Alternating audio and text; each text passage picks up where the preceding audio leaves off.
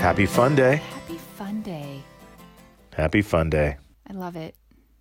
It's a perfect fun day. It is a perfect fun day. Look outside. It is ridiculous. I mean, yeah. And my week was short. You know, I got snowed in Tahoe. That's right. Yeah. We chains required, and my car can't fit chains because of the size of the wheels and everything. So we were literally stuck. I mean, who's really stuck in Tahoe? But right. Yeah, we were legit stuck in Tahoe. It was beautiful. Yeah. It's awesome. So I have so today I'm still like relaxed from everything. It's been a short week and I've had fun, but it is a fun day today. I love that. I have a great stuck in Tahoe story and I'll save it for another podcast, but it involves the fact that I had left my dog with someone while I was in Tahoe, and we got stuck literally for 4 extra days. Ooh. And that was even with the Jeep. So what I did to make up for the fact that I missed my dog was I went outside and made a dog man. Yes. Instead of a snowman. How sweet. I'm all, hey, there's Dingle, just hanging out. How sweet. My surrogate Dingle made it snow. Terrible name, but cute concept. No, most people thought it was short for Dingleberry. Yes. And in retrospect, I'm like, oh, in America, nobody was going to get this. It's a small fishing village in the west of Ireland on the Ring of Kerry that I absolutely fell in love with.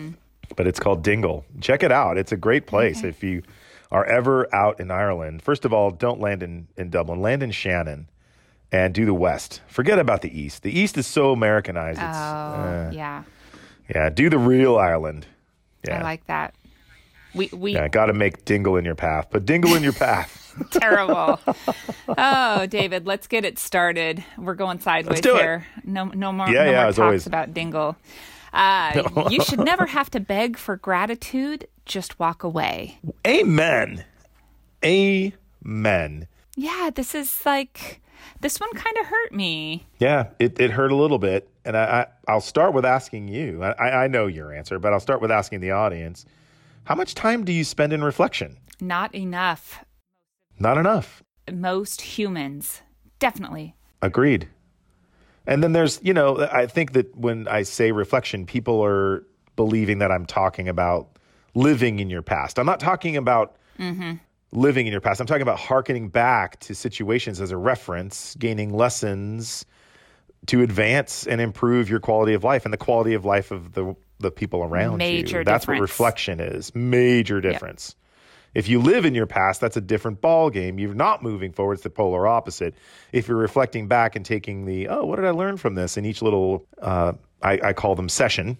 Then you're advancing yourself. We should do a podcast dedicated to the art of reflection. That's a fantastic idea. We definitely need to do that. And we use this a lot in our fun shops. That's part of our thing in getting people to be focused on whatever lesson that we're teaching that day is to do reflection. And of course, it's a main piece of our meditations as well. So we're long overdue to do a podcast just on reflection. Yeah. And I know you do a lot of reflection.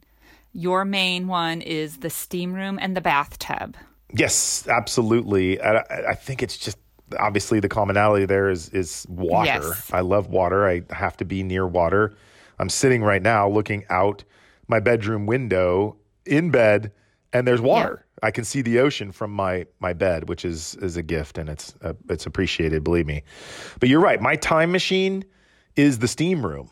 And I think I'm going to bring up a story about the steam room next week. It's a funny story. Okay. At any rate, the second I sit in the steam room, I'm transported into recap. Mm. Sometimes it's shallow. Sometimes it's events from earlier today. Sometimes it's way back. And earlier this week... fresh out of the steamer, I was back 47 years ago. Mm. So I was 3 years old.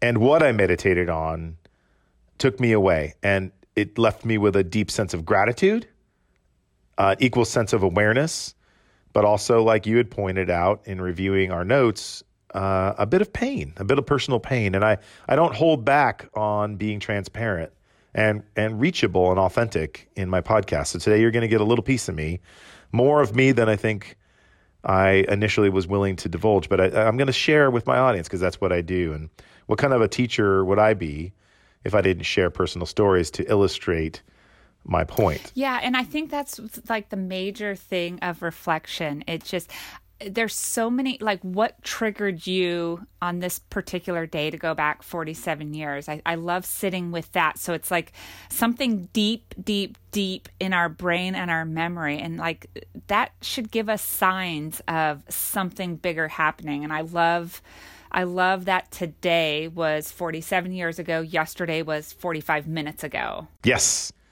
you're right. You're right. And I believe that when I do my lectures in my industry about memory, I believe memory is porous. If you were to visualize it, it would be like a sponge. You drop a feather on it, it's not going to impact the memory. If you drop a bowling ball on it, you're going to remember that for quite a while. So like you said, you know, what's the trigger? And that is a great segue into my story. The trigger was that I got in my car on Friday morning and it was fucking 35 degrees. Yeah, it was a cold one. And I had this minor commute to work, but I took a picture of my temp gauge and I broadcast it to all my friends. Like this was an earth-shatteringly low record temperature, right? And then I'm thinking about my friends that are in Boston. They're like, hey, fuck you, man. Yeah, exactly. Or my friends in Colorado, they're like, go to hell. Right. And I'm still walking in shorts. And that was my stupidity, right? That's why I'm cold, right? Duh. So I'm going to do it in the voice that everybody loves so much. As I'm waiting patiently for the heated seats, the electric scarf, and the heater to kick in, which is like 45 seconds in the Benz, right? Terrible. I was cursing the burden and discomfort of my situation. Yes. I just wanted to slap my fucking self. It hit me hard how silly that was. And as you and I have discussed on multiple occasions in the past, gratitude's evil arch nemesis is entitlement. Right. And that was how I was feeling. And me of all people, because you know that I'm deathly allergic to that character flaw. Yeah. But the second that you realize you're acting this way, you're able to flip it. That's the art form, right? And I reflected upon the years of my father commuting in Jersey in sub-zero temperatures, leaving before dawn. It's still dark outside. He's driving a VW Bug. Damn. With snow tires that he had to put on himself in ice, in sleet, in snow, to and from work, an hour each way, and there was a train ride in between. Wow. I will tell you this, and I'm getting choked up. That motherfucker never complained about it, Michelle. Nope. He never complained about the distance, about the traffic, about the cold, about the crowded train, the time away from his family. And you know what? We loved him for that. Yeah. We held such gratitude out for him, for his sacrifices, and we lavished him with praise, love, and appreciation. He never once complained. And in like manner, he never once begged for our gratitude. It was always there front and center. Yeah, it's remarkable what our parents endured and never came home angry about any of it. We never knew. Right. Yeah. And unfortunately, you're fully aware of my story. And that kind of flash forwards us to me as a man with a family, having built my small empire of care homes. It wasn't enough to maintain our lifestyle. So it was time to supplement the income. So who do you figure supplemented the income? Me, yeah. Once again, right? I'm doing all the heavy lifting, started the companies, and then because we needed extra income, I was the one that felt obliged to go get that extra income so that I could put my kids through private school, so that I could give them the quality of life, so I could give them the mansion and all the things, right? Mm-hmm. So taking the page out of my father's playbook, much like my father, following directly in his footsteps, I, too, took the best opportunity that I could to support my family, and unfortunately was at a great distance.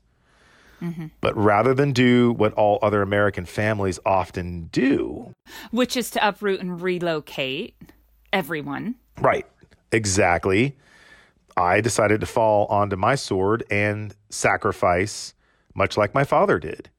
Okay. And that would have been great if the response had been similar. But unfortunately, my experience on the receiving end was quite the polar opposite. I didn't receive the gratitude. Not only did I not receive it, I was recklessly and heartlessly abandoned in the process without any appreciation for these sacrifices, and even questioned as to what my motive was to take a job so far away, as if they understood the process of job availability at my level, being regional or executive director. Mm-hmm. These jobs aren't readily available, and a lot of these companies won't hire you because of a conflict of interest if you own competing facilities in the same region.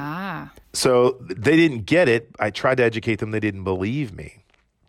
So as you might imagine, because my expectations were set at a reasonable level, I believe, to not get even the most basic level of gratitude was, needless to say, extraordinarily disappointing and heartbreaking. And I will say, ultimately, the undoing of my marriage. Yeah. At the very end of the day, that is a deal killer. Yeah, hard not to be. I'm sorry. Right. Exactly. So as personal and as painful as it was to share this story with everyone today, I want the message to remain extraordinarily potent in everybody's mind. And reflecting back on these two polar opposite situations, I have to ask the audience, have you ever felt like you needed to beg for gratitude? Or worse, Michelle, have you ever withheld or not recognized the sacrifices of others, leaving them heavy with regret instead of gratitude? And if you have, hopefully there's still time to fix that. And if you're still doing it, Michelle and I insist that you let us help you fix that before you push good people permanently out of your life. Michelle, there goes a Volkswagen horn in the background. There's my dad pulling in the driveway. What kind of homework do you have for us today? So cute. If you had the opportunity to talk to your 15-year-old self about gratitude, what would you tell him? When are the times you could have practiced more gratitude? And what scenarios did you give up something for the benefit of another and never received a thank you? Damn. And how would you now change that moment? I can hear steam rooms turning on all across this great world. People, you should reflect on that. Yeah, if you go deep back to your 15-year-old self and reflect, where were you the asshole and who did you wrong as well? Like, you could go deep and maybe let go of some of that resentment you still hold. And let me give you the answer to the cop-out. The answer to the cop-out is bullshit, because the cop-out response is going to be, well, I've never done that. Oh. Even Mother Teresa has done that, motherfucker. You're just not willing to open yourself up to that self-examination. And I know there's a lot of personality types, including the folks that I just got done talking about. Denial is so strong.